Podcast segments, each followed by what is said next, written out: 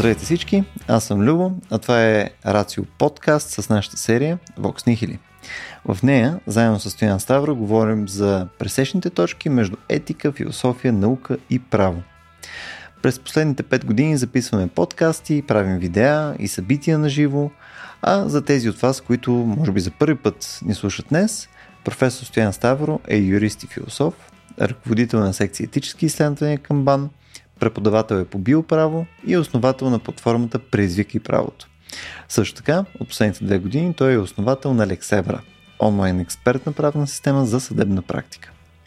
Темата и днес е част от поредицата ни за седемте смъртни гряха, която правим заедно с съответно го разпоменатия Стоян Ставро и разбира се горделивият Валентин Калинов, който може би ако сте слушали предишни наши епизоди на Vox Nihili, може би вече сте го засичали в а, а, някои от предишните теми, които сме засягали, свързани с а, седемте смъртни гряха.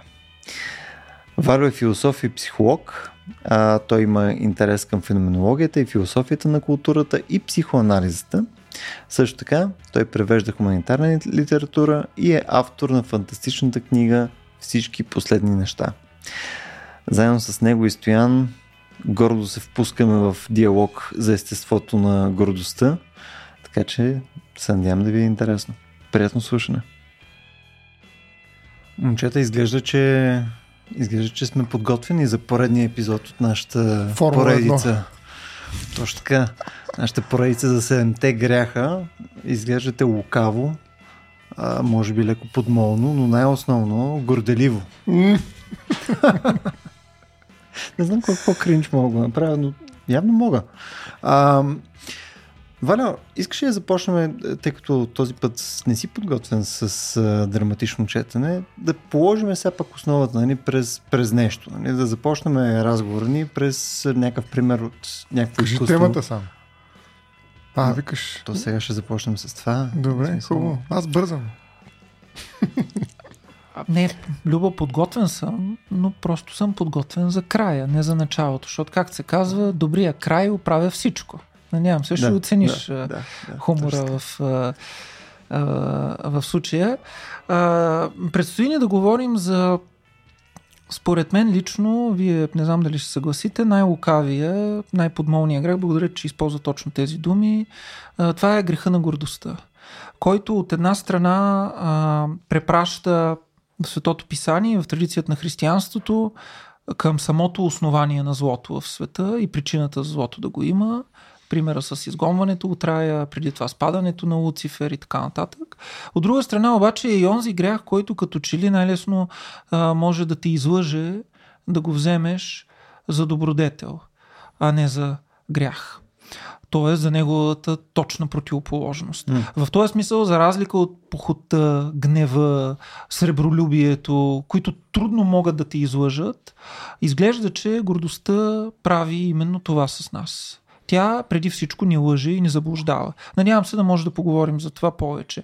Иначе, онова, с което искам да започнем и онова, което искам да поставя в началото на нашия разговор, е една много така много графично, ще използвам този, е, тази заемка, графично изображение на лично за мен е, най-въздействащата репрезентация на а, смъртните грехове в филма на Дейвид Финчер 7. А, мисля, че вече ставаше дума за него в началото на първите ни епизоди, но сега ще насоча вниманието ви към репрезентацията на гордостта. Какво беше убийството, а, което репрезентираше гордостта? А, беше един супермодел, жена, а, която убиецът беше упоил, след това беше нарязал лицето й, а, за едната й ръка беше залепил а, кутийка с барбитурати или някакви лекарства, приспивателни. За другата и ръка беше залепил телефон. А, беше изчислил така а, дозировката на опиятите, че в един момент тя да се събуди. Срещу нея беше поставил огледало, за да може тя да види лицето си, а до огледалото беше поставил, цитирам по памет, може да бъркам в детайлите, беше поставил една нейна снимка а, от някаква модна корица. А, тя бива поставена пред една ужасяваща дилема. Дали да се обади на бърза помощ и да спаси живота си, оставяйки завинаги с това лице, прощавайки се с онова, което тя е била, или да посегне на живота си. И тя, и в това е именно греха, тя избра да пожертва живота си, вместо да го спаси. В името на какво? В името на своя собствен образ. В името на образа на своето собствено тяло, което изглежда изключително, а, изключително подходящо като метафора, като сравнение, защото тялото е най-преходното, най-ефимерното, което ние имаме. И в името на тялото тя пожертва душата си посягайки на нея. Знаем за християнството, това е най-страшният грях. Е, в смисъл, не грях, а престъпление, простъпка е грех, простъпката на самоубийството. Така че, мисля да започнем от тук, а, защото ми се струва, че наистина именно тук гордостта се разкрива с невероятния патос, който носи, носи в себе си. А тук, кога всъщност теглиш чертата, че това е конкретно греха, за който говорим, защото ти много правилно отбелязваш, че ето тя в крайна сметка се самоубила, което само по себе си, нали, да посегнеш върху себе си, нали, то това е, това е деянието, което всъщност ние съдиме. Нали, то на база на това нещо знаем, mm-hmm. че нали, поне в рамката, нали, което е на християнство. Нали, защо, защо това го придаваш в такъв случай на горделивостта? Заради мотива кое е онова, което я накара да посегне към живота си. Mm-hmm. А, очевидно това беше невъзможността тя да приеме да носи живот в този вид, който убиецът ти е дал. Mm-hmm. А, а и освен това, той самия го постави, го инсценира. Нали? Спомните, че той инсценираше греховете и беше написал, че това, разбира mm-hmm. се, е прайт. Нали? Беше написал, че това е гордостта. Ето, когато ти пожертваш най-скъпото, което имаш, отказваш се от него, за да можеш да запазиш онова, което в крайна сметка е образ на тленността. Mm-hmm. Това е тялото, лицето, защото ние знаем от край време, че лицето първо повяхва и загива. Тук, преди да влезем малко в а, любимата част на Стоян Ставро дефиниции, mm. а, трябва да го направим така като рубрика. Да, точно. Из, излиза се един такъв надпис отгоре. Дефиниции. Да, птил, птил. Да. А, тук е много странно, че аз съм много, много интуитивно несъгласен а, с, с цялата основа на това, че гордостта е нещо негативно. А, нали, то, ти сам го каза, нали, че явно това е а, нормално, нали, по-скоро да не го смятаме за негативно нещо, да го мислиме, че е положително, в това е подмолната му част. Но според мен, ако ние трябва да го дефинираме като негативно, по-скоро трябва да сложим някаква друга демаркационна линия, през която да кажем, че имаш видове гордост. Uh-huh. Нали, защото иначе за мен е нонсенс. А, през гордостта за серия неща, примерно гордостта, че ти си част от някакво общество, а, че ти самия имаш някаква стойност и качество като нали, а, човек с воля, с някакво желание и мотивация и така нататък. Гордостта, която идва от добре свършената работа, от положени усилия и така нататък. Нали, според мен за, за тези неща е много сложно някой да излезе и да каже, не, не бе, то гордостта е винаги, не, не може да си горд с това нещо, трябва винаги да си смирен. Това за мен е нонсенс. Mm-hmm. А, бих казал, че ако искаме все пак да направим такава, такова разделение, трябва да може да минем през нали, видове гордост затова не съм съгласен с първоначалното нещо, което, с което ти започна, не, че пак го сложихме в един общ кюб, а за разлика от серия от другите гърхове, май тук кюб е доста по-ясно разделен на две части. Аз съм съгласен, но нека Ставро да се намеси. А. Мисля, че вече е време. А, добре. За да, да, думата. Добре, че си ти. То няма ми даде думата изобщо. Днес, днес, е, днеска е решила да ме цензура. Не. А виж сега, а, още ако тръгнеш да гледаш нали, най-различни такива обяснения за гордостта, ще видиш, че има положителна и негативна конотация на гордостта и тая горделивост, нали, която е въпросната друга думичка за негативната гордост. Нали, това нещо може да се види чисто исторически в идеята. Аристотел е смята за добродетел, изведнъж идва християнството е прави смъртен грях. Гордостта, що за нали, обрат, нали, такъв драматичен в а, тази идея и нейната история. Днес, нали, като че да кажеш, се гордееш това, че си българин или се гордееш децата си, с детето си, с съпругата, с съпруга си и т.н. Нали, някакси е добре да се гордееш. Това е хубаво нещо, т.е. имаш с какво се гордееш. Чудесно. А, стига да не се гордееш някъде с себе си, нали, тогава вече минаваме към тази линия, за която ти каза между двете конотации. А, но за мен е, нали, очевидно, това е динамиката на самия проблем в гордостта. А, и той е свързан, аз бих казал, пък през теорията на чувствата на Адам Смит, нали, където има определени чувства, които са изключително важни за моралните общности. Ти спомена това нещо, нали? се чувстваш част от някаква общност, колко е важно това. Там именно изграждаш ти своето достоинство и което се, когато се отрази в очите на другия става чест и така нататък. Това са много важни юридически понятия. Но всъщност той, Адам Смит, работи с а, три м, категории до някъде. Едното е одобрение. Когато си част от една морална общност и постъпваш съобразно моралните правила, ти получаваш одобрение. Когато имаш невероятни качества, постижения и добродетели, може да получиш възхищение. И когато приемеш тази реакция на останалите членове на общността, одобрението и възхищението като нещо, което е положително за теб, ти изпитваш гордост. Така че гордостта е един от най-силните моркови, да кажа, т.е. мотивационни фактори в една морална общност. Това да си горд, че съм част от а, феновете на ели кой си футболен клуб, нали, защото като всички останали са бия, къде фана нали, противниците и участвам до, до смърт в бой или правя най-добрите агитки hmm. и проче. Тоест, хората се възхищават, които са част от тази група и аз се гордея с тази реакция, която предизвиквам в тях. Нали, тоест, нали, ето е ескалацията. Одобрение, възхищение, гордост.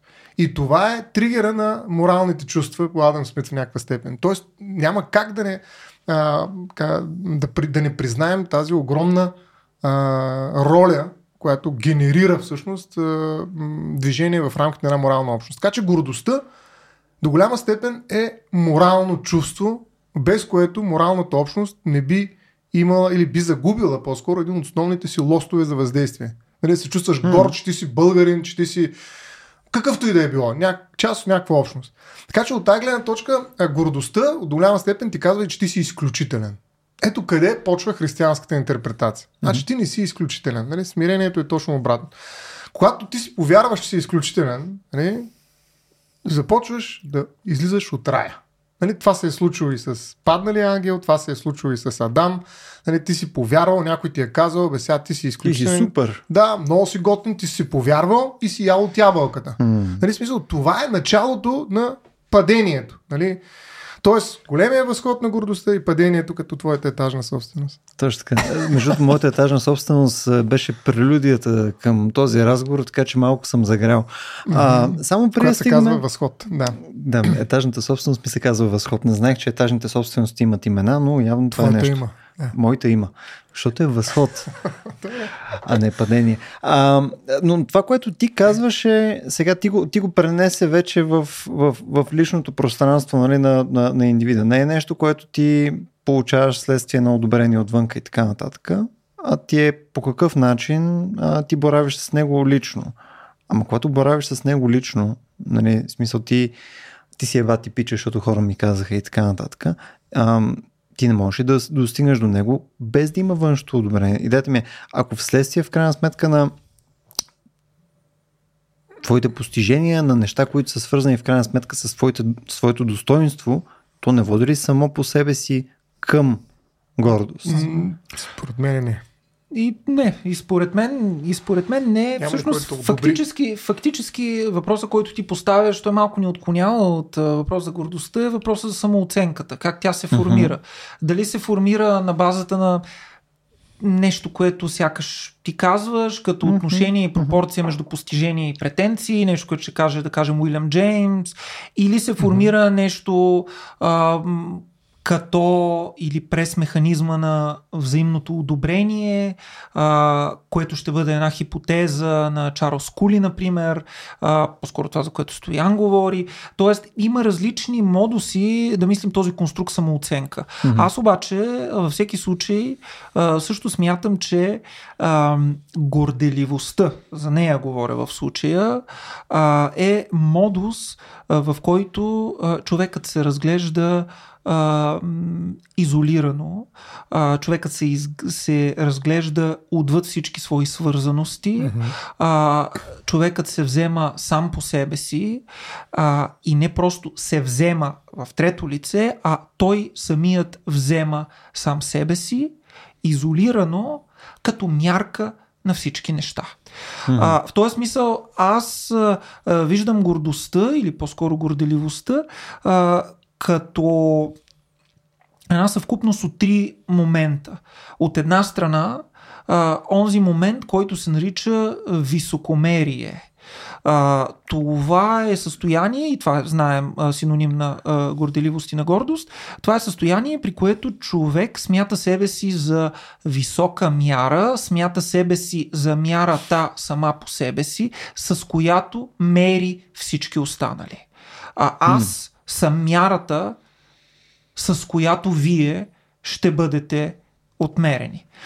От друга страна, горделивостта носи елементът не просто на отмерване и на това, че индивидът се взема за мярата, с която света трябва да бъде измерен и другите, които населяват този свят, но се взема и в неговото движение на превъзходство и на превъзнасяне над всички тях. Защото високомерието винаги води до в крайна сметка и носи в себе си имплицитно и елемент на една стара дума, която аз много харесвам превъзношение. Това е архаична дума, но смятам доста добра, която нали, идва от глагола превъзнасям се. Mm.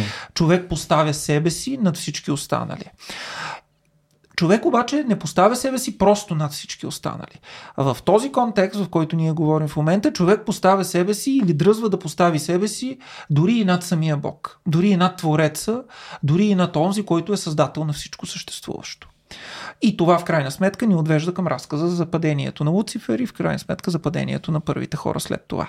На трето място, горделивостта носи в себе си елемент на суета ние сме писали, писали, ние сме правили цял епизод за, ние сме го написали в сумовете си в някакъв смисъл и с, с говоренето си, ние сме направили цял епизод за суетата, така че просто ще препратя нашите слушатели и зрители към него, но много устойчив топус в схващането и реципирането и проблематизирането на горделивостта в християнската традиция и не само, е обвързването и с суетата, с а, м, това потапяне и потъване в ефимерното и в а, нетрайното, което заблуждава човека и го отклонява от кого? Отклонява го от неговия създател, от върховното благо, по пътя на временните преходни, крайни блага. Да напомня дефиницията на свети Тома Аквино за грях. Грехът е безредно желание или щение към временно, нетрайно, преходно благо което какво прави? Отклонява субекта вместо от да, да бъде насочен към Твореца, го отклонява по посока на творението. И гордостта бива схващана, в този смисъл съвсем основателно, като корен, корен, основа на всички останали грехове. Защо? Защото... Горделивостта, обаче. Горделивостта, да, да, горделивостта. Защо? Защото, и това е една много силна екзегеза на Свети Тома от Аквино, но тя всъщност се помества и в традицията и на Августин, и на Папа Григорий, няма значение, но защото всички останали грехове са насочени към придобиването на някакви блага. Защо се придобиват блага? Каква е интенцията на придобиване на блага? Били те плътски, духовни и така нататък. Интенцията е собственото съвършенство, обогатяването на аза, раздуването на егото. И ще ви прочета един, един стих от Исус Сирахов, който винаги се цитира, когато става дума за гордостта. Той е много инструктивен. В 10-та книга, 14, 10 глава, 14 стих. Само преди това да го направиш, слагам едно флагче, тъй като искам да се върнем по някое време върху част от да. неща. Окей, окей, окей. Веднага ще се върнем. Да. Начало на гордостта е, кога човек се отдалечи от Господа и кога сърцето му отстъпи от неговия творец, защото начало на греха е гордостта и който е обладан от нея, изригва гносота. Че, забележете няколко топуса. Начало на гордостта, отстъплението и отдалечаването от Господ по посока на временното, на, след това начало на греха, обладаването което е много силен глагол, и накрая изригването на гносотата. Това нещо човек експлодира, нали, mm. когато сърцето му бъде а, обзето от този смъртен грях. Към какво искаше сега да се Аз продължавам да имам проблем чакаме. с началото обаче на, на, на, на целият този сетъп. Ам, в смисъл, искам съм сигурен, че разбирам твърдението ви. Тоест, според вас, няма как да има гордост, без да има външна оценка. Сега ще... Добре, да ти го малко да разширя това, което ти казах. Гордостта, нали, видяхме ескалация на това, че някой ни одобрява и се възхищава от нас. Mm-hmm. Ако не се видим в огледалото, и затова е връзката с суетата, няма как да изпитвам гордост в космоса, докато умирам в пълна самота. Нали, смисъл, какъв е смисъл?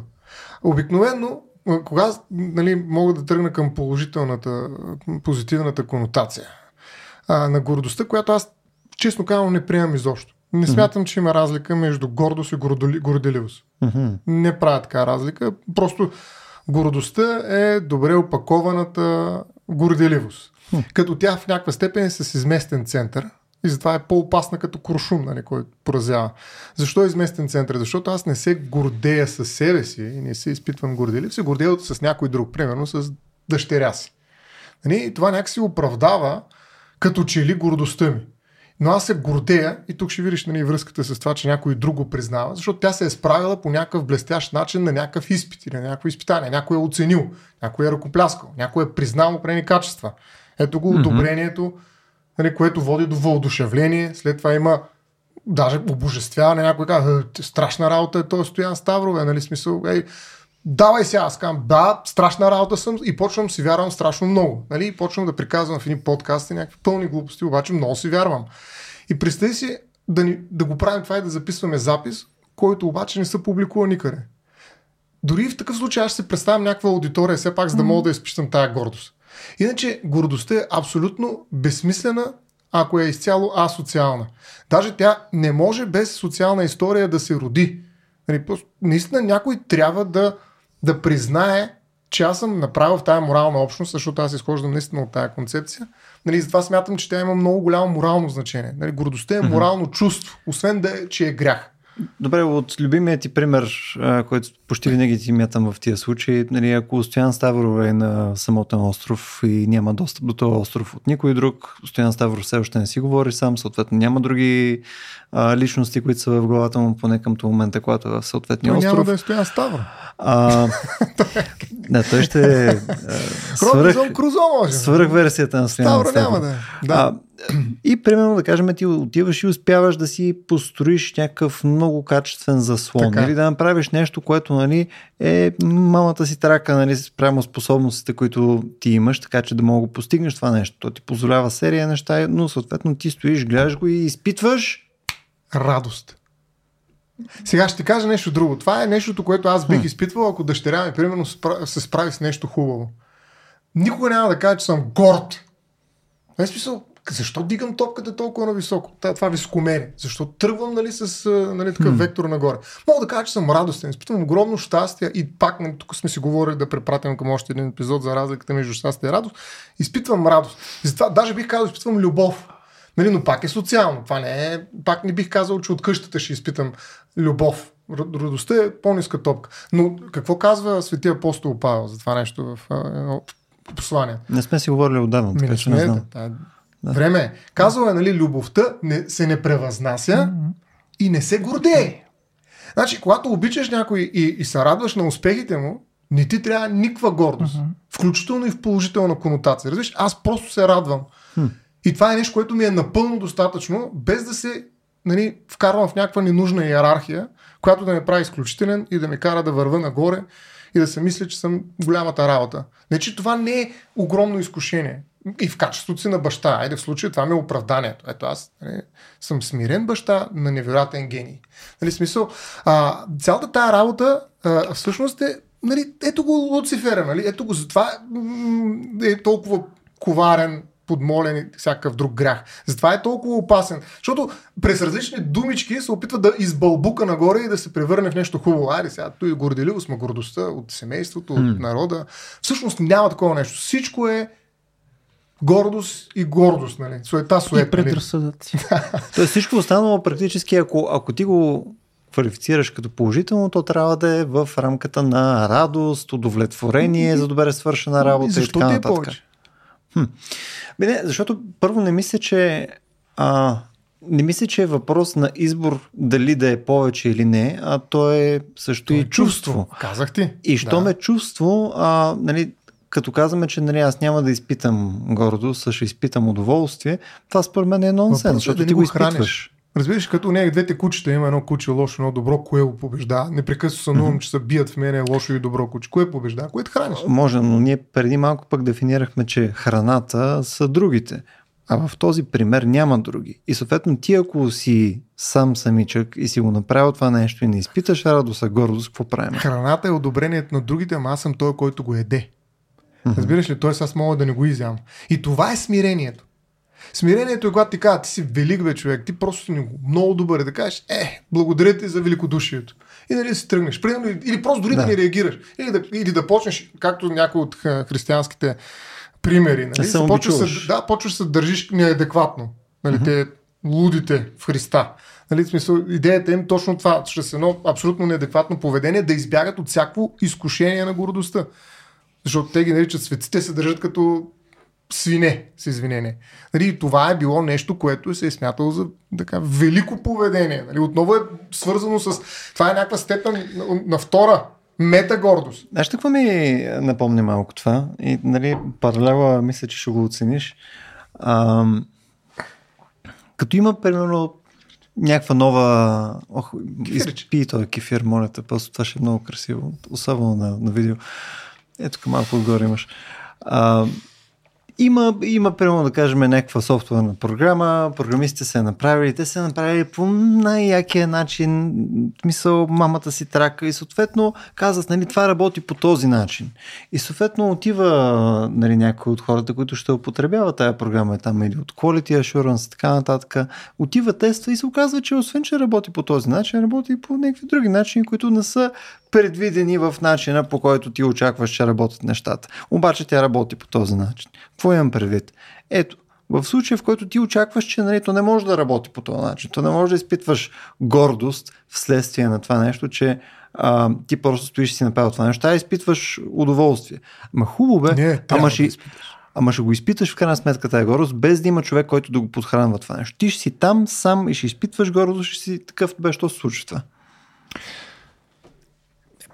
Аз също не мога да се съглася с тебе, Любо, защото а, гордостта е понятие, което по парадоксален начин ни поставя във връзка с другите, едновременно, с, с това изключвайки ни от всякаква връзка. Превръщайки ни в изключителни, mm-hmm. в изключени от всякаква общност, но от друга страна иманентно свързани с някаква общност, именно в качеството си на изключение от тази mm-hmm. общност. Именно до толкова, доколкото аз съм изключителен, аз съм мярата, с която вие трябва да бъдете мерени. И доколкото вие сте тези, които сте мерени чрез мярата, която съм аз, това означава, че е на лице между нас някаква взаимовръзка, нали така? От друга страна обаче аз съм всяко изключение от тази взаимовръзка. Аз съм принципът, който дефинира тази взаимовръзка. Това е онова, което гордостта носи в себе си. Невъзможно е, според мен, също така да се изпита гордост в ситуация, в която ти си пред една чиста дъска или ти самият си чиста дъска. Защото а, всяко поставяне в термините на гордост, на дадено човешко поведение, на дадена човешка, на дадено човешко произведение и така нататък, винаги се дефинира като нещо, което изключва всички останали и се налага като принцип за отмерването и преценяването на всички останали. То се налага, то се поставя от само себе си като такъв принцип. То се самообявява самооблащава, бих казал, за критерии, който ще има универсална валидност. Това е горделивецът, това е горделивият човек, това е горделивият ум, това е горделивият дух. Той едновременно изключва връзките си с всички останали и въпреки това именно живее и стои възоснова на тези връзки. А, той се подхранва от тези връзки. А, и тук една мисъл, която е а, също особено диалектическа. Ключът изглежда е в признаването. В това, че ние не можем да съществуваме без да бъдем признати.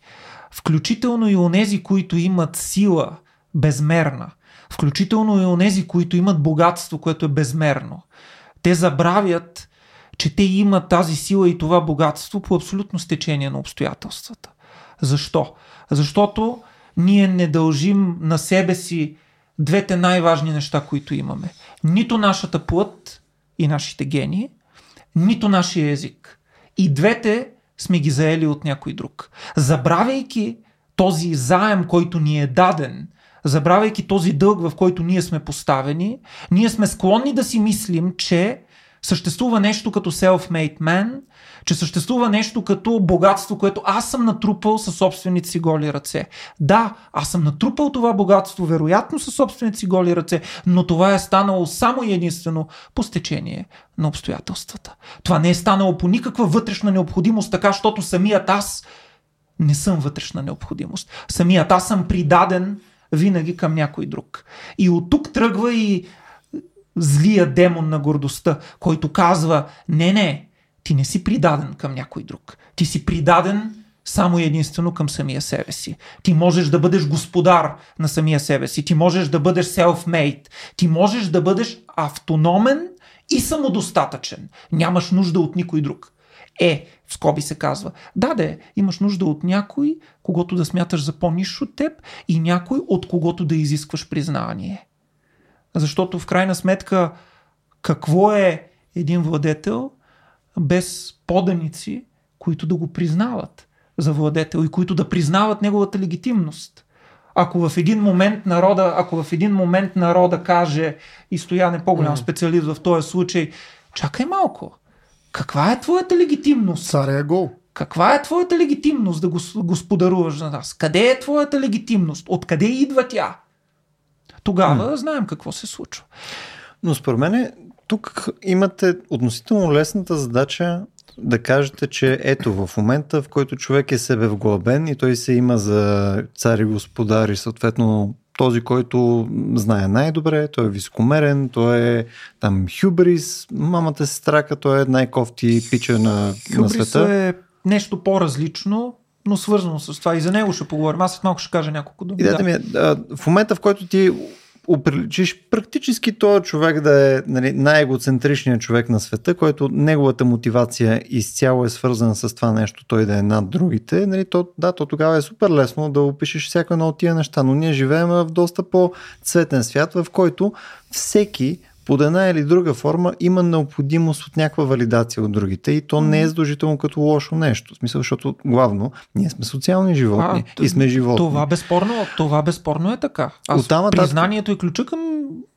интерсубективните отношения. Идеята ми е, че а, смисъл не мисля, че казваме нещо лошо, когато а, нали, има валидация отвънка. Не мисля, че повечето хора, които изпитват гордост, вследствие от валидация отвънка, дори да не минаваме в този крайен пример, който дадох нали, преди това, а, нали, те, те съответно правят нещо, което е греховно дори по тази дефиниция. В смисъл, ако те са хора, които имат амбиция, които са дейни, те могат да се стремят да са self-made. Аз съм съгласен, че self-made по а, нали, сфера във вакуум, нали, тип схема не съществува, е, това е със сигурност така, защото има много обстоятелства, които влияят в крайна сметка върху успеха на един човек, но в никакъв случай не мога да кажа, че амбицията не е огромна част от това нещо. В смисъл, волята, а, деятелността, активността, нали, това ти да правиш саможертви и прочее, имат много пряка корелация към успеваемостта и върху а, нали, колко в крайна сметка качествена част от обществото си. Тези неща наистина те дефинират. И да, те минават през валидация нали, от а, другите, защото в, в много случаи то иначе няма смисъл, наистина. Но това не мисля, че е лошо. И затова, тук ме ми е интересно, Стоян, как ги, как ги събираш тия две неща? Как, как според тебе тези неща работят заедно, ако кажем, че по дефолт това не е нещо, което трябва да изпитваме. В смисъл, а, не съм сигурен как сега, аз съм казал, че не трябва да изпитваме. В смисъл, като почнеш така да вкараш някакви думички, не съм казал, че трябва да не изпитваме такова нещо. Не трябва да го храним. Това го казах. Тоест, плюс това, това, което ти каза, беше една от стъпките към гордостта. Нали? Одобрение, морално, възхищение, приемане на това одобрение, одобрението, окей, проблема идва много, добре, много сериозно, когато има възхищение от тебе, тогава идва проблема с гордостта. Но това са стъпки, т.е. одобрението е съвсем в моралната общност и е част от моралната динамика в една група. Mm. И няма никакъв проблем с него. Това, не е, това да се радвам, че някой ме е одобрил и това да валидира моята стойност, моето място в тази общност, че аз съм си на мястото, че хората ме уважават, те ме зачитат. Нали? Това не, изобщо не е нужно да, да влезе вътре тая думичка гордост в цялата игра. Гордостта идва, когато аз се отлича с някакъв акт, нали, с някаква невероятна добродетел и някой се възхищава от мен. Нали, обикновенно това е, е така как може да препознаем лицето на дявола. Ако някой се възхити от мене, това е протегната ръка да влезем заедно в ада, да речем. Mm. Нали, това е момента, в който аз трябва да се замисля. Сега, това одобрение ли е, ако някой ме гледа с затворена уста, нали, не може да затвори очите, от невероятното възхищение от нещата, които говоря, нали, а, и, или е нещо друго. Какво е това? Трябва ли ми, докъде ще ме заведе нали, този път, който се отваря пред мене? Че аз ще изпитвам директно гордост, нали, най-вероятно. Нали, сме ще е, е, вала, гледай, работа става. Невероятно. Ставро, нали, да. Никой не може Супер. да ви каже, не трябва да изпитваш подобно нещо. Въпросът е докъде ще ме заведе това. Когато се гордее от народа си, от неговата история, невероятна и така нататък, докъде ще ме доведе това? Hmm. Къде? Ще обявим война на тук братите деца всъщност не разбрали, че са българи. Какво ще направим? Какво ще да стане, като аз приема нали, тази протегната ръка, ела с мене по пътя на гордостта, mm-hmm. защото ти си велик? Нали, това е големия въпрос. И християнството е казало, този е път, нали, с много добри намерения, нали, със сигурност, да докажем превъзходството на нашата морална общност, води към ада. И нали, по целия път, всяка крачка ти имаш морално оправдание. И затова ти казах, и тук си напълно прав, че гордостта е, може би, най-сериозният мотиватор в а, морала. Нали, да се чувстваш горд. Нали, затова той е бил част от добродетелите. Ти ако не си горд със себе си, значи не си добродетелен. И това нещо, между другото, е прескочило през цялата нали, християнска цивилизация и влязало в нашия любим капитализъм. Нали, смисъл, направи така, че да се гортея с теб. Нали, било то баща го казва на детето си или пък работодателя на, нали, в едни много по-различни вече социални, социал-демократични и прочие нали, отношения, които искам, а, с което искам да ти кажа, че трябва да се гордееш, когато постигнеш определени неща. Аз искам да те мотивирам по някакъв начин. Mm. Така че гордостта е, е инструмент на нашия свят. То затова християнство не го обича. Защото ако искаш да живееш тук и да оставиш душата си, да се казва, в този свят, гордостта няма да има никакъв проблем да, да я възпитаваш, да я развиваш mm-hmm. и проче. Ако искаш обаче да отидеш в другия свят, там тя не ти трябва. Нали, защото другия свят е устроен по такъв начин, че няма нужда, няма и място от гордост. Нали, той е свят, в който любовта е победила. И затова ти казвам, че ако ти искаш да обичаш хората, няма място в твоя живот за гордост. Или поне трябва да внимаваш, трябва да си на някаква диета. Mm-hmm. Трябва да внимаваш, а не, не нещо друго. Не, не трябва да изпитваш гордост. Трябва да внимаваш mm. гордостта. Ако не искаш, трябва да се превърне в агресия, в един момент да изчезне нали, връзката с реалността, но аз съм напълно а, убеден, че всъщност ти трябва някой, който да унижиш, защото аз още едно думичка мога да вкарам при гордостта, има едно, едно елемент за маскиран, имплицитен на унижение. Mm-hmm. Нали, това е поставянето високомерие, нискомерие. Нали, mm-hmm. Трябва да, да го упражня това спрямо някой. Не мога иначе. Е, не е ли точно това границата? А... Не е ли това граница? Е, смисъл, Възможно. В такъв случай, нали, ти, тъй като се отказа от разделението на гордост да. и горделивост, не е ли момента на горделивостта, ако възприемем, нали, че това е някакво разделение, което нали, едното е нали, по-негативно от другото, не е ли това момента, в който вече става патологично? Нали? Тази гордост води до... Нали, това е, първо е нещо, което ти сам подклаждаш в себе си, второ изисква нали, някакво унижение у останалите, ти се поставяш над тях в главата си или съответно го декларираш към тях. Нали, не е ли това, тази граница, след която е проблем? Да, очевидно, то както повечето силни ефекти, нали, те могат да са и ужасни, но е ли е нещо в такъв случай, от което трябва да се опитаме да бягаме, не е нещо, което трябва да опитаме да навигираме, така че да го използваме за неговата продуктивна сила. А, да, аз... Кажи. Да не говоря много. Ще се възгордее. Аз, аз ще върна Гордея нещата, си, ще върна нещата. Искам да кажа нещо и за християнството, но сякаш да върнем нещата малко към античността и към Аристотел. Uh-huh. Стоян го спомена. Аристотел има два пасажа, които са много инструктивни за отношението му към гордостта, което е доста, доста противоречиво. От една страна, в Никомахова етика става дума за нещо, което според Аристотел е едно качество на душата, една добродетел, която увенчава всички останали добродетели, но той не я нарича гордост, а я нарича мегалопсихия, което буквално на български превеждаме като великодушие. Аристотел казва, а, мегалопсихоз или великодушен е онзи, който счита себе си за достоен велики, за велики дела и наистина е достоен.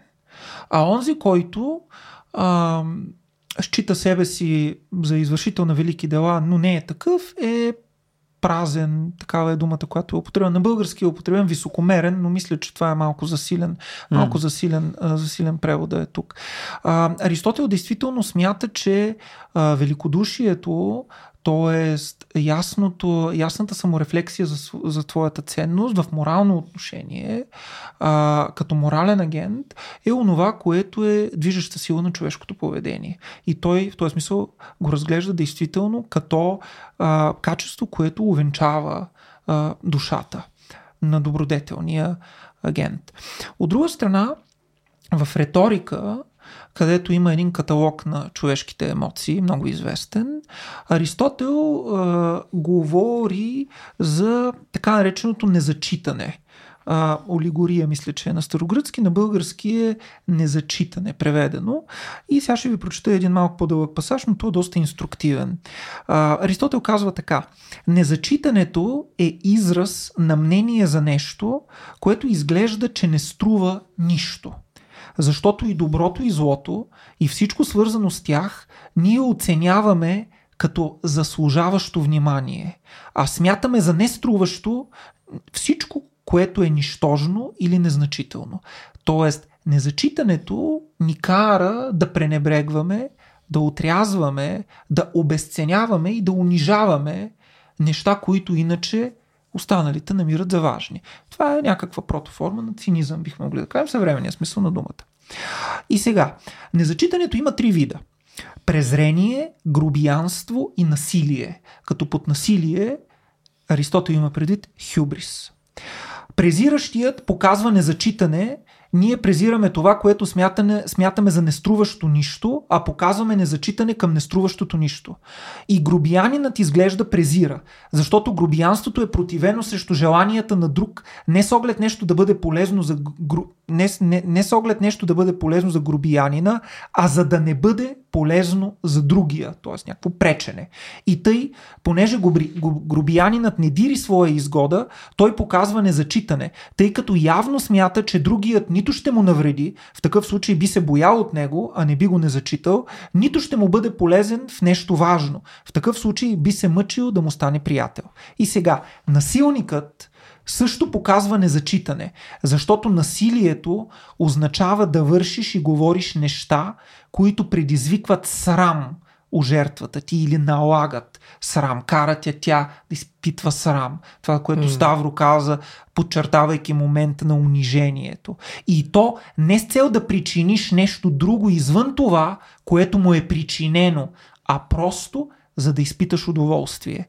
Защото отплащащите, мяра за мяра не вършат насилие, т.е. хюбрис, а отмъщават.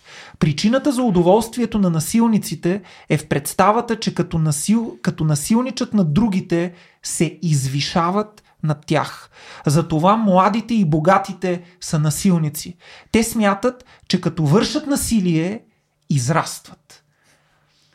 Няма да правя примера с прокурорския син, макар че тук що го направих, но мисля, че това е показателно за такъв тип социално безчинство, на което ние всъщност сме свидетели почти ежедневно. Mm. Това е онова, което гърците наричат хюбрис, безчинство в смисъл на незачитане на всякакви граници, незачитане, което само по себе си продуцира удоволствие абсолютно самоцелно у онзи, който го извършва. За древните гърци хюбрисът, това свръх непомерно излизане извън мярата, която ти е отредена, е нещо, което заслужава най-страшното наказание от боговете. Само ще дам примерите, които са добре известни, но ще ги припомня. Аз съм едно уточнение, искам да направя върху това извиняме. Да? Тъй като А, не, не мога да хвана само това, което казваш. Тук включва ли се в такъв случай прехвърляне на способността, обективната способност на човека,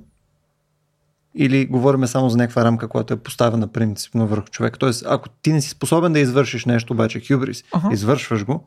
Говорим, ти няма как да не си способен да го извършиш. Говорим за незачитане на онзи чин твой, на онова място в мирозданието, което ти е зададено изначално. Mm-hmm. Пример. Иксион, който решил да насили Хера и се опитал да се съвкупи с нея.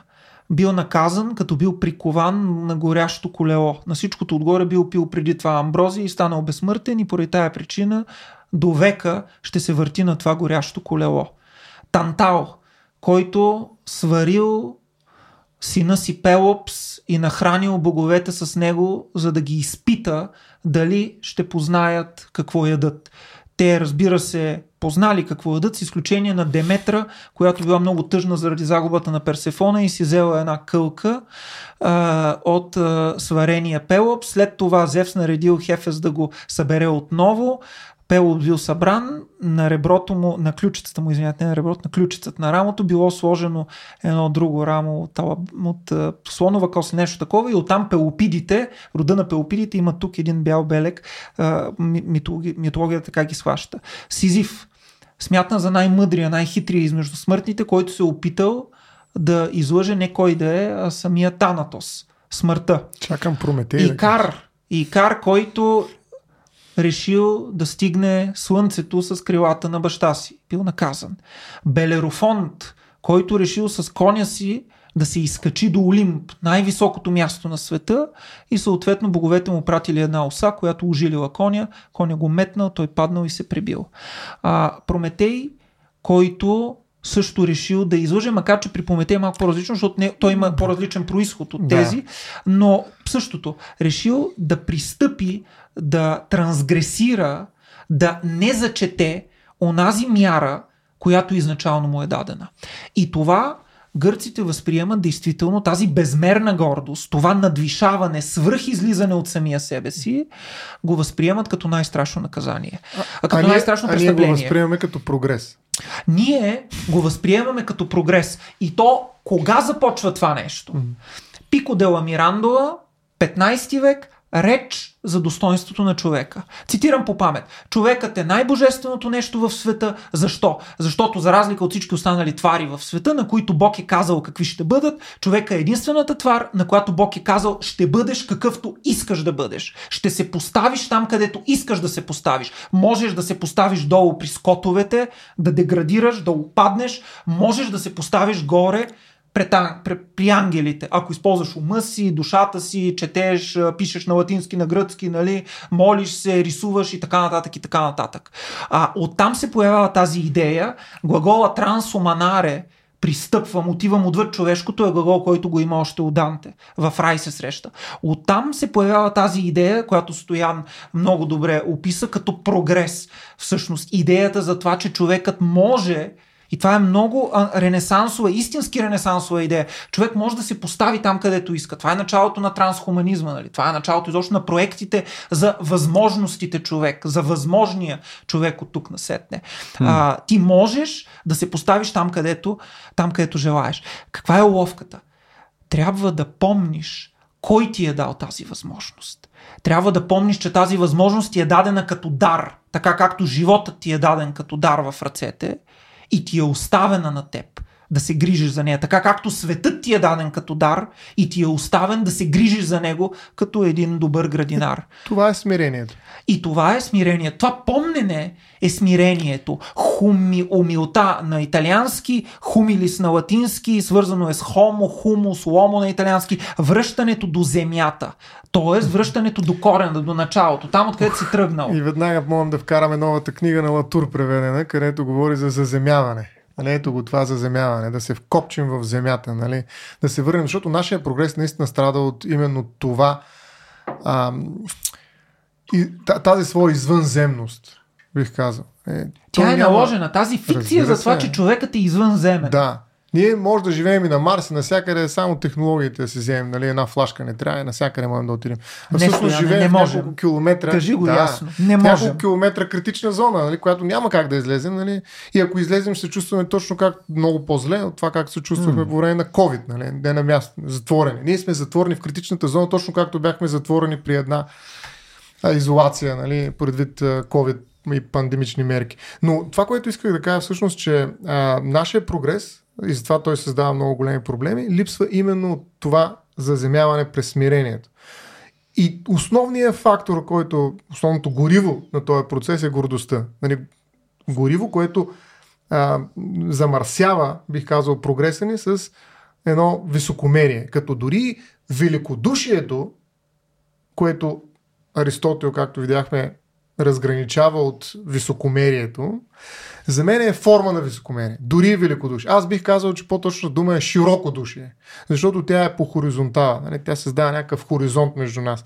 Или пред нас. Заедно. На латински е магнанимитас, което идва от магнус голям, но... Голяма душа. Голяма да. душа. Това е да. по-добрият вариант, бих да. казал, нали, като думичка. Но великодушие, това е малко като патернализма да го представиш като грижа. Само, че все повече хора се усещат, че грижата има една такава скрита агресия. Тая, това насилие, това не е зачитане, което mm. се усеща зад грижата и все повече хора говорят за други форми на помощ или на подкрепа, бих казал. Търсят се други думички, защото в великодушието, нали, дори когато това е нещо като разликата между гордост и горделивост. Отново се опитваме да направим една крачка в страни, за да можем да се ребрандираме. Hmm. Няма да стане така. Нали, крачката трябва да е назад, не в страни. И тук аз бих казал, че регреса е някаква форма на, и то пробиотична, на, на залагане на земното в един прогрес, който може, храняйки се от гордостта, да забрави наистина кога да се заземи. Ние нямаме котва. Нали, ние ще завземем цялата Вселена. Ма чакай сега, откъде тръгнахме? Има колко километра има живот? Нали, ако загубим този живот, какво ще правим? Как ще се случат тези неща? Помни, нали, както се помни, пум, както се пише, помни Откъде си тръгнал? Не, не случайно и от най-големите имена в науката казва, че са стъпили на раменете на други. Ама те пък са стъпили на други. Тай да видим колко надолу хора има и ако някой вземе, че почне да се клати малко по-силно, дали няма паднем всички. Тоест, нали, трябва да мислим за това нещо. И това е проблема на регресия, на прогреса.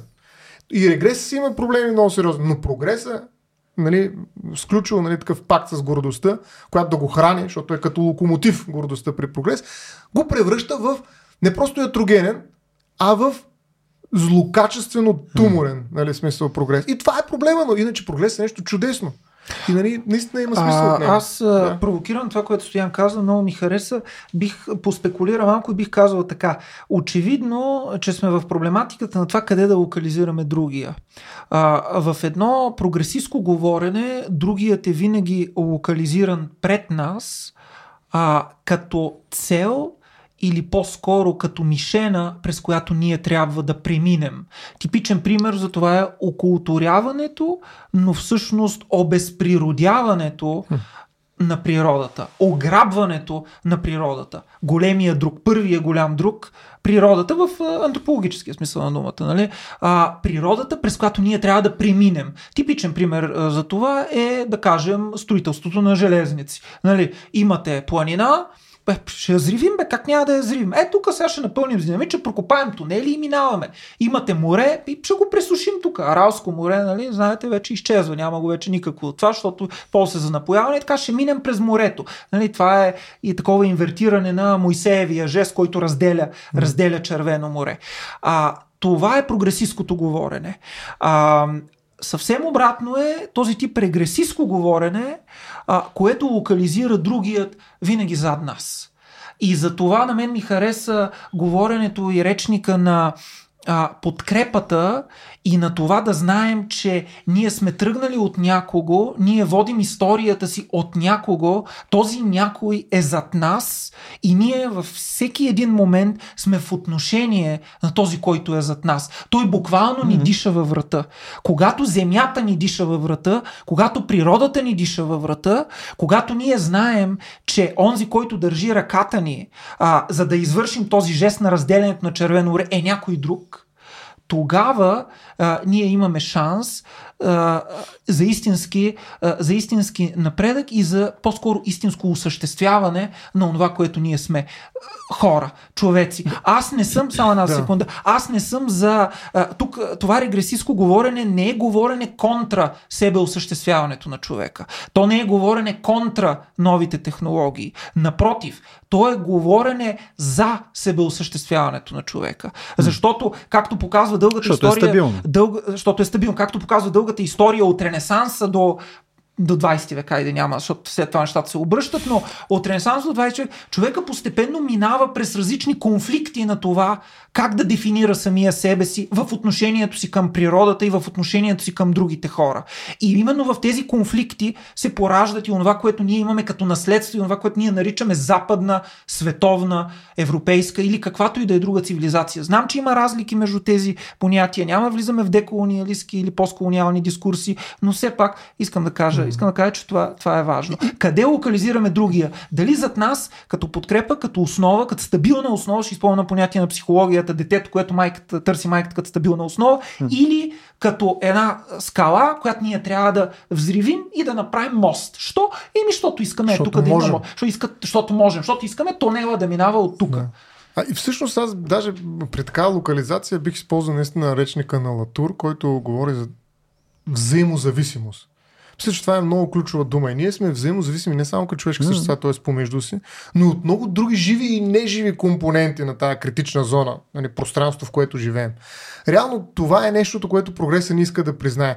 Нашата взаимозависимост. Нали, човека е венец на творението, ама този венец е проходил и се е превърнал в Франкенштайн. В смисъл, а, ние зависим от страшно много неща. И ние трябва да направим една инвентаризация на тези неща и да разберем, че всъщност в някаква степен даже няма граница между нас и тези неща, от които зависим. Тоест, нашата взаимна зависимост е толкова силна, че ние не сме индивидуални форми на живот. Ние това го правим фиктивно за определени цели, включително за правни цели, защото иначе правото не би могло да живее в една холобиотична система. Нали? Но всъщност трябва да знаем и да помним, пак се връщам това, помни, Нали? Трябва да помним, че това е инструментално направено за постигането на опрени локални, специфични задачи. А когато мислим по-глобално, когато трябва да спасим, така да се каже, положението и света, в който живеем, ние трябва да се върнем към тези форми на, на радикална взаимозависимост, той ги нарича даже критична близост. Толкова сме близо едни до други. Нали, говоря не просто на човешки същества, говоря за всякакви агенти, включително и неживи неща, толкова сме критично близи, близко помежду, заедно, че всъщност нашия живот е неотделим. Няма такова нещо като живота на Стоян Ставро. Те викаш, ти Стоян Ставро живее на един остров. Дори тогава аз съм и острова. Mm-hmm. Нали, и тогава съм с нещо. Нали, тоест, докато науката ни, която нали, е фаворизирана от същия този прогрес, който върви да кара ръка фанати нали, като влюбени двойки с, с гордостта, нали, като влюбена двойка, какво казва науката? Всичко може да се изолира и да го абстрактно да го. Да го не, не, не всяка наука, но повечето от нали, това анализа, където виждаш анализ, нали, нали, да го разделя и да кажа, сега да това нещо искам да го. Да. да. И го гледам от една позиция, която е от божествената позиция. Не, Трета то, точка. То, това по-скоро е ефект, даже не конкретно на науката, а начина по който ние анализираме естествения свят, защото ние трябва да си го сложим в кутийки, за да го разбираме. Това е прави, просто. Да. И, и, хората. То, и то не от подлунието, не от земята, от една гледна точка, която не съществува, разбираш ли? За нещо, което никой не е съществувало само. Това е, бих казал, гордостта и в самата наука. Защото тя се опитва да анализира. Не, тук съм напълно съгласен. Еми хубаво. Тук по-скоро говорим за начин, по който хората на цяло мислиме. Ние разделяме неща в кутийки. И, и след това се е появила, и... много по-късно се е появила науката. В смисъл ние да разделяме, тук има червени ние, неща, тук има сини неща. Ние много неща. нали, Въпросът е кое е Способността да може да боравиме с спектри на неща, а, това е нещо, което ние не можем. Мисля, освен посредством... Синтези. Да. Само искам да се върнем към нещото. Много, много бързо скочихме на много неща. И генези. Ами се ще да Любо, само го да ти кажа, не мога, не мога да не те, не мога тук да не ти нанеса един удар под слънчевия сплит. Не мога. А, най-ранните форми на човешко изражение, а, пещерните рисунки, не показват отделяне, а напротив показват наративи, сцени, взаимодействия между хора и животни. Заедно пребиваващи. Заедно.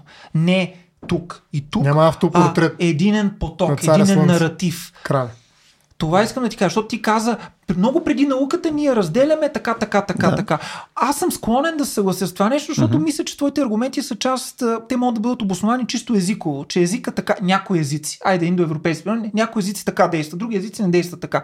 Но ако се върнем към реалните емпирични форми, първозданни форми на човешки на човешка изразност, пещерните рисунки, в тях ще видим осмисля не ясно репрезентации и така нататък. Те неща ще ги, те, те, те, са, те са ясни, но в тях ще видим разгърнатия наратив на съществуването. Срещите с другото, срещите с животните, срещите с нещата, с, с нещата от света mm-hmm. и с вплитането на човека в нещата. Вплитането на човека в света. Това, което Мерло Понтиша нарече плътта mm-hmm. на света. Аз не мисля, че това нещо има по някакъв начин контриране на темата за дискретизация на света, защото ти отново трябва да мога да кажеш, ето сега в момента тук има една газела, има двама нали, бастуна, които стоят и си говорят mm-hmm. нали, за... Трима сме.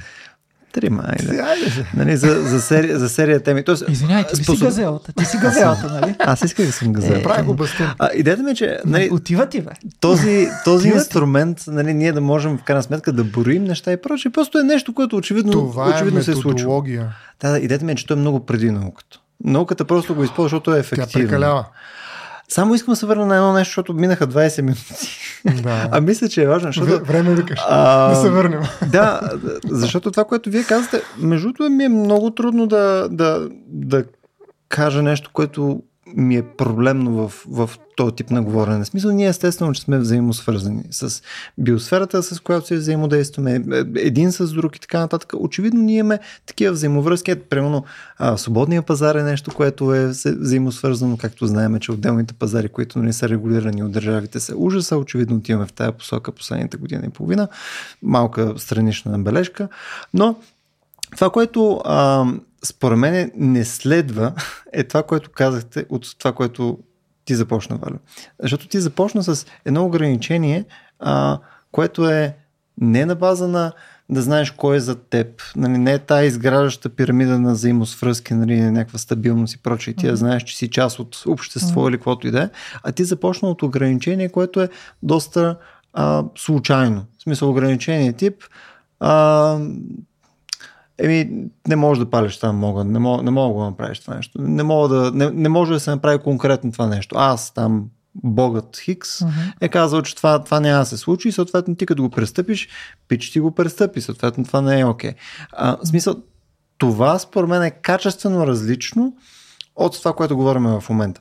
Едно, единият тип ограничение според мен е, според мен е наложително да бъде престъпен. В смисъл това даже по-скоро е задължително да може uh-huh. да бъде престъпено, uh-huh. защото в крайна сметка то това престъпване обославя твоето достоинство нали, като uh-huh. човек uh-huh. И, и съответно създава а, нали, тебе те дефинира вече като, mm-hmm. като, като дали ще е герой или както искаш да го а, наречеш. Ти си този вече човек следствие на престъпването. И то е желаното нещо, което искаме.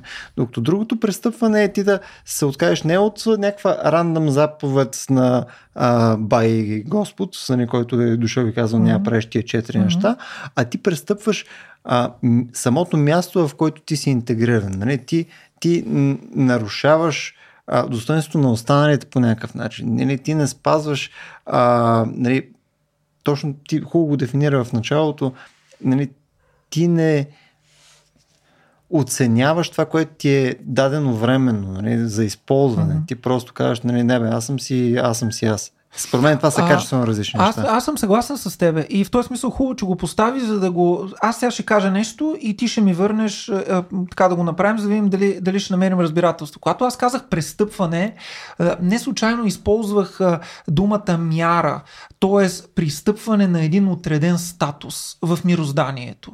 Нали, има хора, има герои, има богове. А, престъпването, за което аз говоря, е престъпване, което метаморфозира и разрушава онази форма, в която ти изначално си въведен по установения порядък на космоса. Това гърците наричат хюбрис. Hmm. А, а, за това а, и то се наказва толкова, толкова строго. А, ето, аз не случайно исках да дам точно тези примери, защото те са много крещящи примери. Нали? Той сварил сина си и го дал на боговете, за да ги изпита дали ще се усетят аджаба какво ядат. Оня другия искал да се качил се на коня си и си въобразил, че може с коня да полети до Олимп, което е най-високата точка на света. Тоест, виждаш, че тук става дума за желание да се надскочи на онова място в битието, което ти е дадено. Не става дума просто да пресечеш някаква заповед, не прави това, защото в, в този случай на Гърция не говорим за това. Говорим за трансгресиране на самия битиен чин. Затова и тази гордост се нарича непомерна гордост. Това означава гордост, която не може да бъде побрана в човека. Гордост, която кара човешкото да експлодира. Нали? Иксион, който се опитал, забежете, да насили богиня. не кой да е, не коя да е богиня, mm-hmm. а Хера. Нали? тук насилието е подчертано. Mm-hmm. А, сега прави ли смисъл това, което коригирах така? Защото мисля, че ти го схващаш, ти го схващаш по-скоро като престъпване на... А, и не случайно ти даде пример по-скоро монотеистичен с, християнските, нали, с християнската идея. Но конкретно този пример, където е с коня, нали, не е ли по-скоро в тая посока? Смисъл, ти имаш нещо, което няма причина да, да, да не го пристъпиш при положение, че е нещо, което ти можеш да изпълниш. То е по същия начин, както нали, братята Райт са отишли и казали, сега ще летим. С не можем, а с дрон. Сега, ами... сега ще летим и съответно, ма как ще летиш? Някой друг летял ли е? Не е летял, аз ще летя. Що да не летя, бе? Защото ще това означава, защото, а, това, защото това означава защото това означава... Не, сетих се за нали, любопитството, което убива котката, но всъщност, да. защото това означава да се погубиш в крайността, да излезеш от самия себе си, да загубиш мярата, която те дефинира. Типичен пример е а, невероятният случай с батискафа, той не е всъщност батискафа, подводница или как там се наричаше, и да. безумието да се спуснеш до Титаник. Нали, това е, какво беше казал? Това е най- единствен случай, в който трима милиардери бяха убити едновременно в световната история или то ще влезе в Гинес или нещо такова. Ето това е впускане в дълбините в крайността. Излизане от мярата, която те прави човек. От а, мярата и реда, а, която ти е, слага граници. А, излизане от този ордо, който е ордо хум, хумани. Нали? Разрушаване на реда. Разрушаване на реда. Значи, защото мярата е нещо, което има смисъл в някакъв ред. И този ред е в света, всъщност, който живееш. Си го подредил. Да речем. В, защото това са примери от преди хиляди години. Сега, какво може да бъде хюбрис? Хюбрис е представи си изведнъж да открием... Този, извинявай, само, само че, извинявай, да. че, но това според мен е хюбрис. Кое? И то не това е толкова комично, че наистина, то не е комично, то е трагедия, разбира се, но Батискафа да. е то, той издържа да, толкова много комични моменти е, в себе си. Има го, да.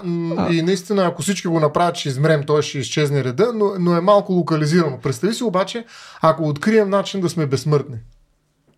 Ужас. Нали, не, някой ще е супер, но какво ще стане? Значи света може да се промени, най-вероятно ще се наложи да се промени до неузнаваем начин. Значи, mm-hmm. ще трябва да спрем се раждаме или ще трябва по някакъв начин да търгуваме това много благо, как ще го разпределим, какво ще означава да си на 600 години, а, колко ценен ще стане живота тогава, след като той няма край.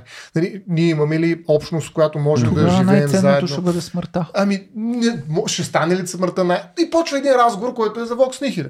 Нали, смисъл, а, ето ти хюбрис. Нали, правиш нещо, mm-hmm. без да знаеш какъв ще е ефекта от него. Ти просто нямаш представа колко сериозна промяна влече след себе си това нещо. Из, из, из, измислиш атомната бомба. Mm-hmm. Нали, знаеш, че мога да унищиш целия свят. Нямаш бъкел представа какво ще правиш, като имате вече атомна бомба. Само ще я развееш, нали? Си покажеш не знам какво пред някой и после още но, го мислим, нали? Но, Ето това е хюбрис. Но стояне, това не е ли всъщност аргумент а, изцяло контра на някакъв революционен прогрес. Защото ти буквално това нещо, което кажеш в момента, мога да кажеш за абсолютно всичко, което е революционно. Дали ще ти е електричество, дали ще ти е а, полета и така нататък. Ти си ма, чакай, бе, ние, ние не летиме, не летиме. Къде си тръгнал? Точно така. Ама, това според мен е, а, първо, не е характеристика на нас като вид. В смисъл, ние не мисля, че сме способни да имаме такъв тип ограничения. И второ, абсолютно бих бих застанал за това нещо, че не само, че не сме способни, но не бихме искали да бъдем способни да спазваме подобни мяри. Ами пак стигнахме до прогреса, хванат ръка с гордостта. Значи, ако така както говориш, нали, се засилваш, нали, смисъл, ние, ние, аз съм горд от това, че съм човек, който никой няма да остане на ниво хюбрис, някакви простаци там си говорят някакви неща, които не разбираш, защото са толкова жалки и така нататък. Виж как набира това високомерие. Това работи. Ние сме успели много, обаче някъде ще се спънем. Mm-hmm. И ще се спъне много Възможно. тежко. Разбираш ли? И за да не го направим, нали, има едни хора, които казват, бе, чай малко, бе, споко, бе, както ми кажеш, стига си скачал на някаква тема, не бих скачал на това нещо. Не е Да, изчакай малко и внимавай сега, Просто с приса, нали, с приса, нали, много път си ми го казал, или поне си ми го показал. Нали, аз не мога да се спра. Нали, ще, дай. Е, тоест, някой ти прасна един шамар. Имал съм да. буквално случаи, в които наистина съм държал неадекватно, когато бях по-малък, които са ми ударили шамар и след това бил благодарен, че ме е спрял, нали. Смисъл, той е шамар, нали, да, да, да, не продължа. Тоест, да, ние сме играли този бизнес, нали, този хазарт абсолютен с много такива открития и сме го печелили. Mm. Губили сме и много неща, но сме ставали и сме се изправили. Но не трябва да сме горди с това трябва да се радваме, че още ще съществуваме. Че имаме шанса въпреки, да продължим нататък. Да. Всичко. Разбираш, това е. Това е единственото. И не бих казал трябва, иска ми се. Нали, защото ако кажа трябва, аз съм същия. Нали, то, аз съм си същия, това е ясно. Нали, но въпросът е, че все пак да внимавам с езика. Нали. Така че това е идеята. Нали, да, не, да, не се, да не се засилваме. Не, чисто, защото ще станем. Чисто сърдече. Ще станем като велико, велико българските. Какви бяха там? Шовинисти. Нали, велико мъченици. Велико, какво беше? Душни. Нали? Ай стига сте велико. Да не тръгваме велико прогресивни. Ето това е проблема, разбираш ли? Така че няма нищо проблем, няма проблем в прогреса, пак ти казвам. Просто трябва да помним. И да знаем, че ние сме взаимно зависими, да знаем, че има много голям риск и да мерим много преди да изрежем, много пъти нали, да се запознаем добре с ножицата, която или там ще режем с нещо, с което ще мерим. Просто mm. трябва да внимаваме, а не да се фърляме, нали, защото ние ще се справим. Ние сме велики, гледай колко неща сме се оправили, път това не е една атомна бомба. Кой е сега една атомна бомба? Някаква mm. екологична криза. Ми ще се намерим друга планета, бе. Али, ние сме хора все пак. Mm. Нали? И а, уроците, на, уроците на, да кажем, пандемията от COVID ни показват точно това.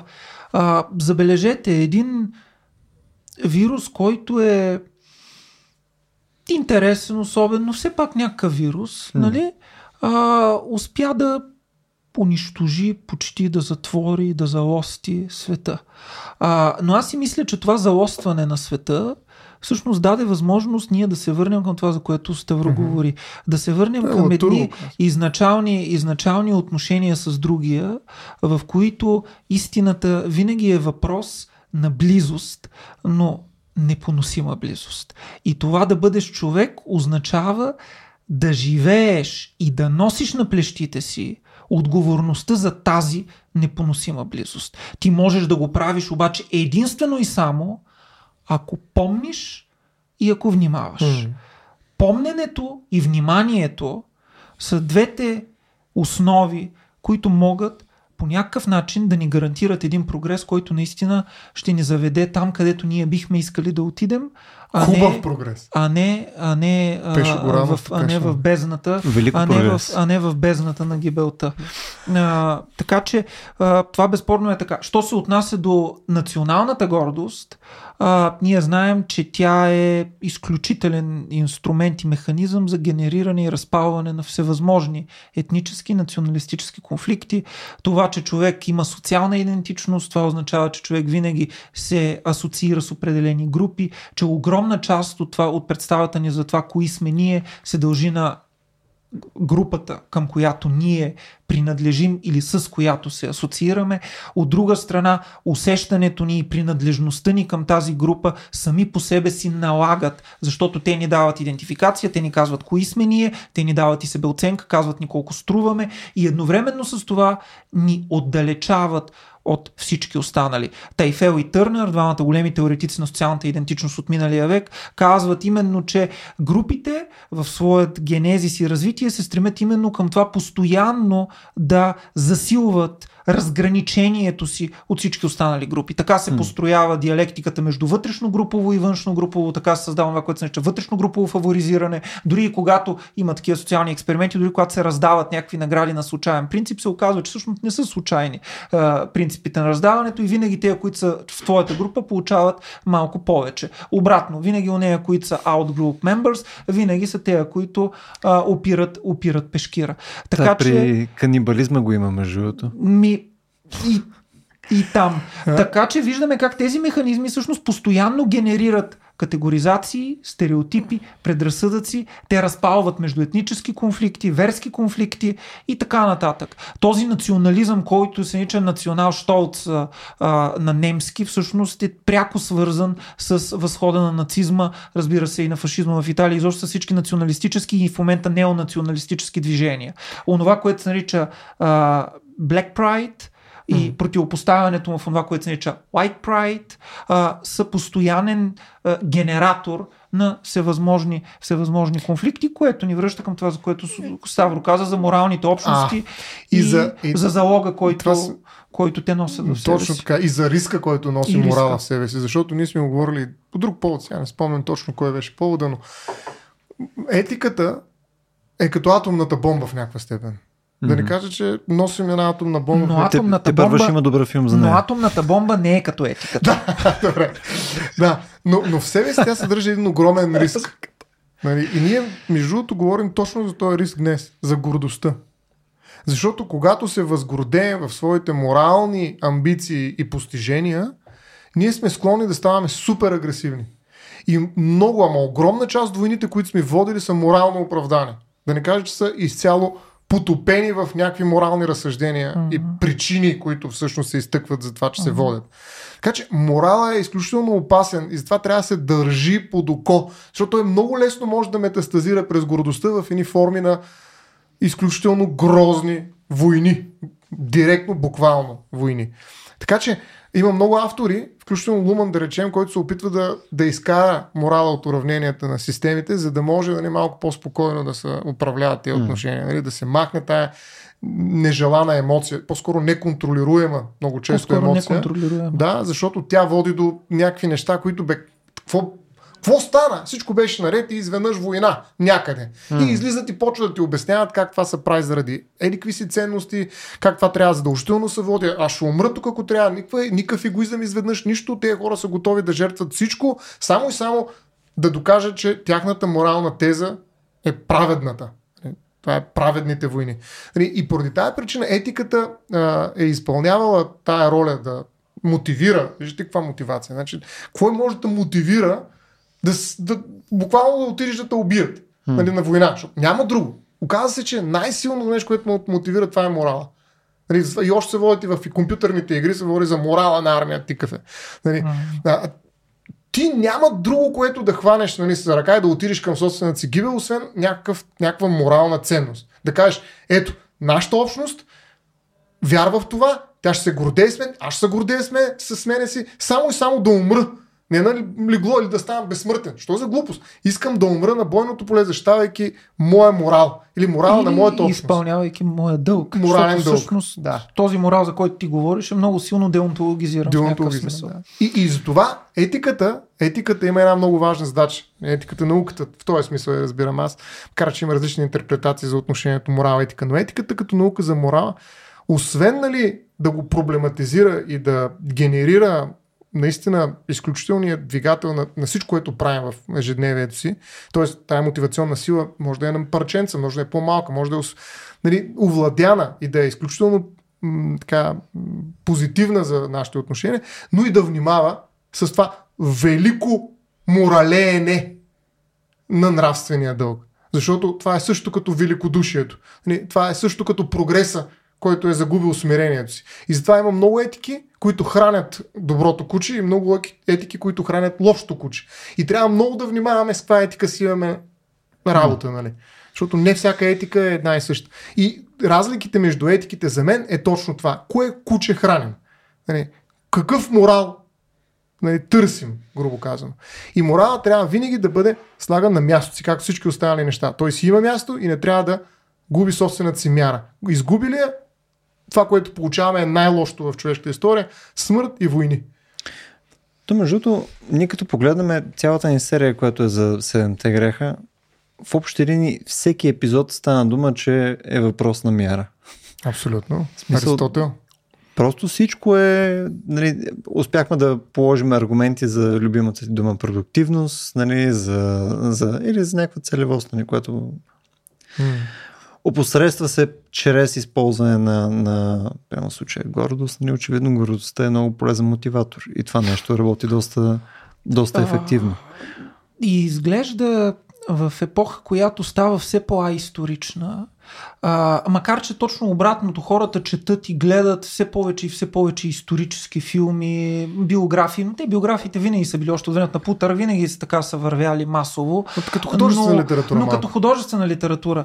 А, или като забавление. Типичен да. пример с Опенхаймер. Все още съжалявам, че направихте епизода без мен, защото аз имах доста какво да кажа за този Само ти доста, глупав, доста глупав филм. Но не, не, не е глупав, но така. Без...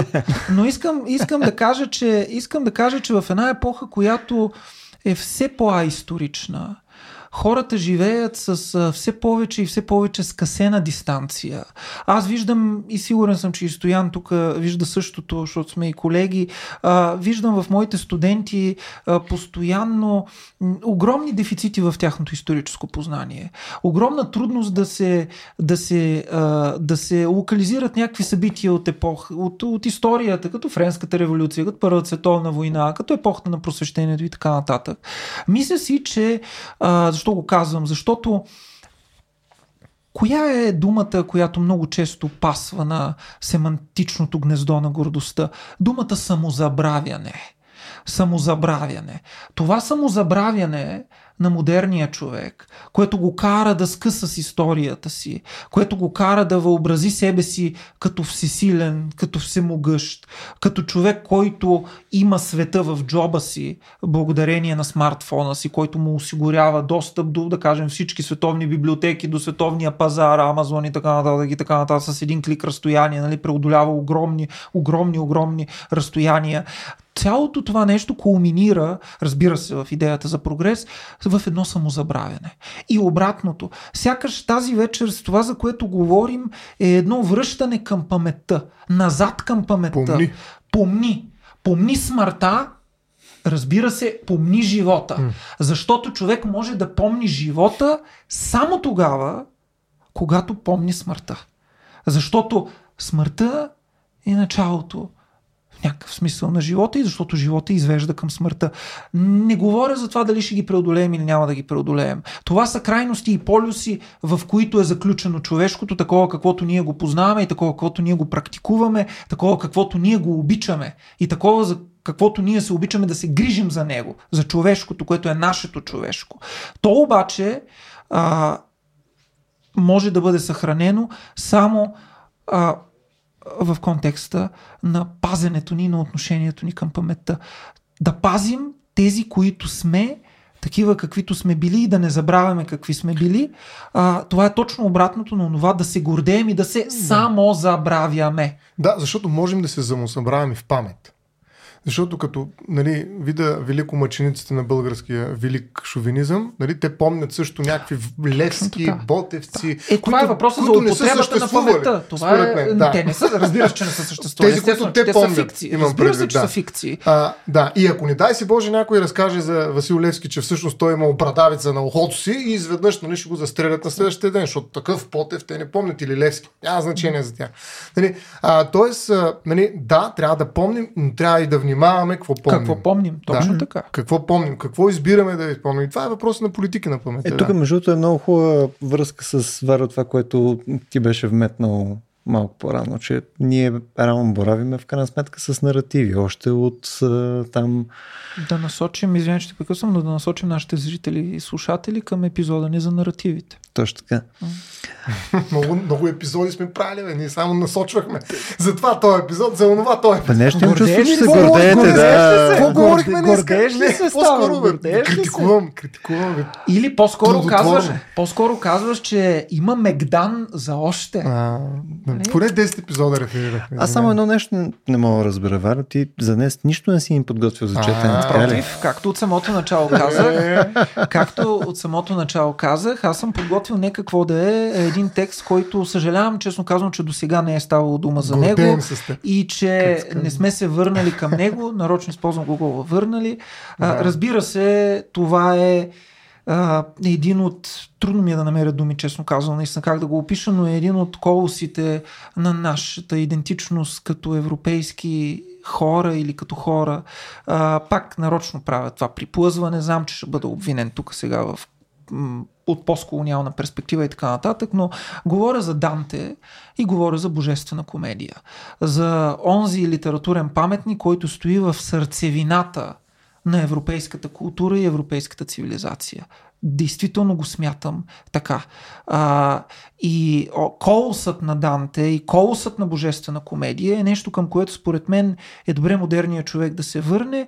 А, наскоро прочетох една много хубава статия, беше глава от книга Да учим италианския на Данте, да учим италиански с Данте. Тоест, до каква степен е една толкова, едно толкова старо произведение, нали, 14 век може да ни насочи към това ние да открием нещо за мирозданието. Не за света. Не за, не за тук и сега. Нарочно използвам думата мироздание. А, много хубава дума, според мен. А, и това, което съм избрал е а, самият край на десета песен от Чистилище. Това е втората част на Божествена комедия. Знаем, че тя е изградена в ад от Ада, се, Ада е спускане надолу, след това се излиза нагоре, преминават към терасите на чистилището, което е една планина, която mm. се извисява. Данте и Вергили в един момент катерят чистилището, там където душите се чистят, душите, и, които се каят. И също така, както знаеме от последната седмица в нашия Discord сервер, чистилището е място, където ние състоян спорим за капитализъм.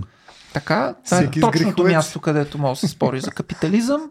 Впрочем, не споменахме Бернард Мандевил, който казва, че гордостта под формата на мода, шивачество, занаяти и така нататък е всъщност основен двигател на економиката. Защото какво казва Мандевил, моят любим Мандевил, частните пороци и изведнъж и някак си неочаквано се оказват публични добродетели.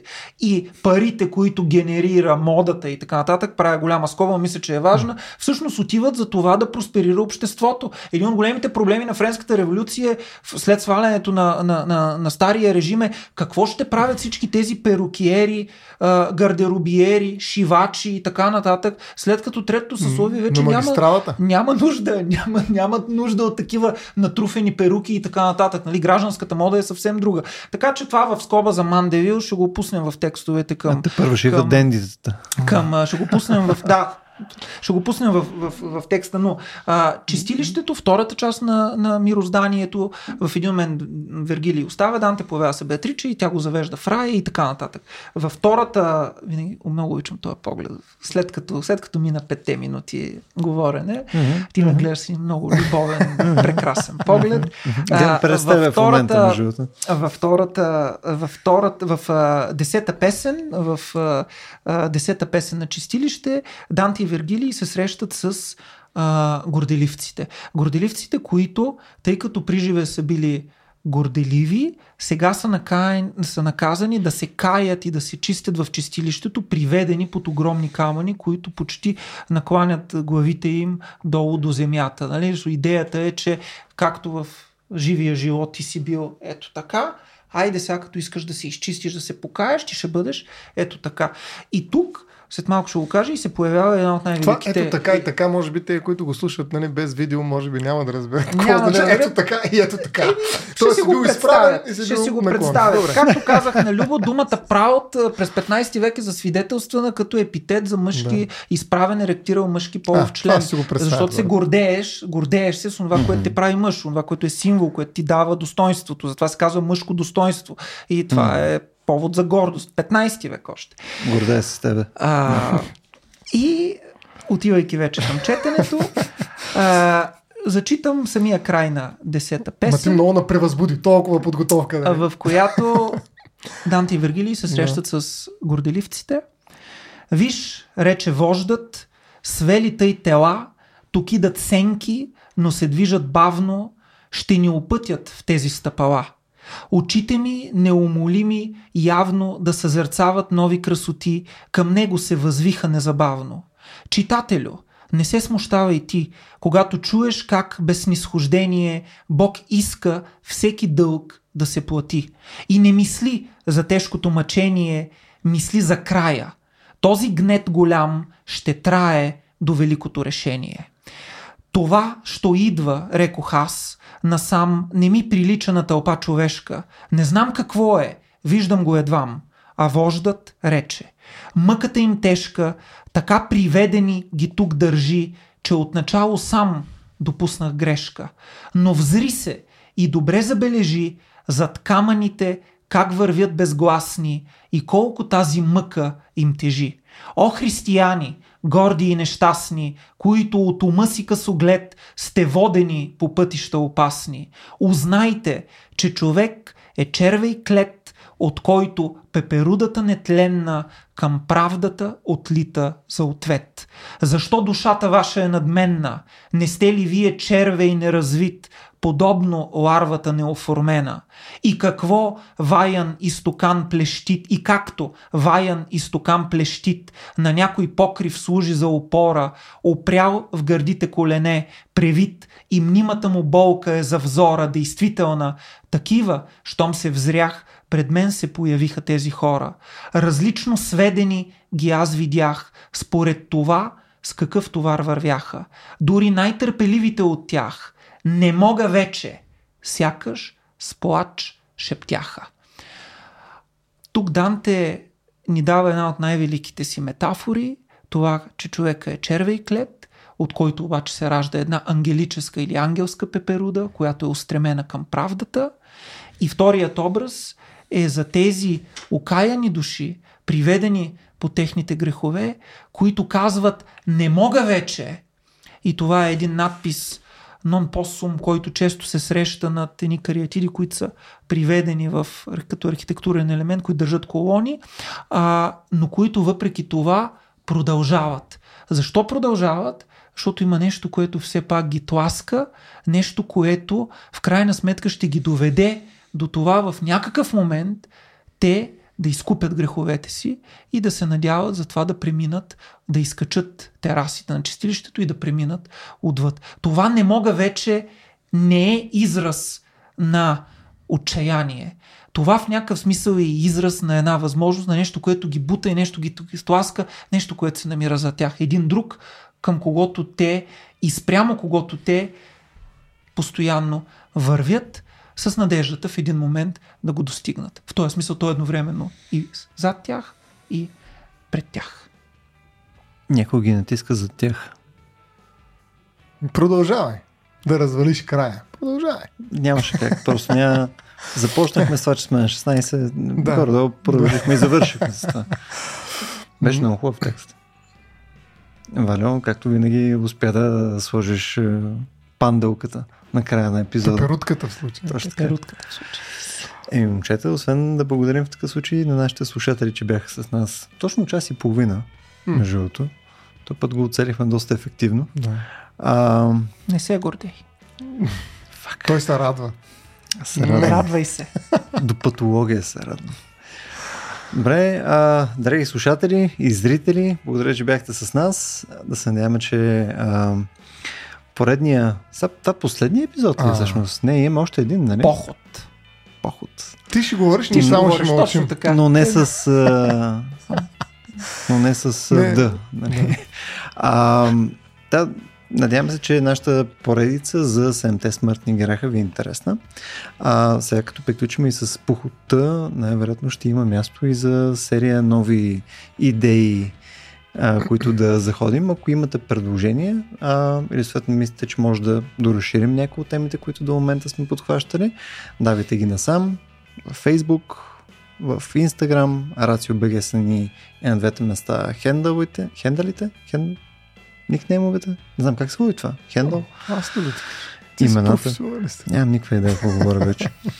Вече 10 часа и започвам да, започвам да завалям. Да. А, също така, ако сте в нашия Дискорд канал, можете да ни дадете там критика, обратна връзка, може и хуманизъм да ни дадете там. Възхищение. А, заедно с Стоян и с Валю също често там влизаме в разговори, така че заповядайте и се включете в разговор заедно с нас. Също така, ако искате да ни подкрепите, можете да го направите на racio.bg, наклона черта support. Всеки, който ни подкрепя през Patreon, нали, е една валидация, съответно, за достоинството на Рацио. И съответно аз изпитвам какво? Радост. Радост. Радост. Благодаря, че бяхте с нас и от следващия път.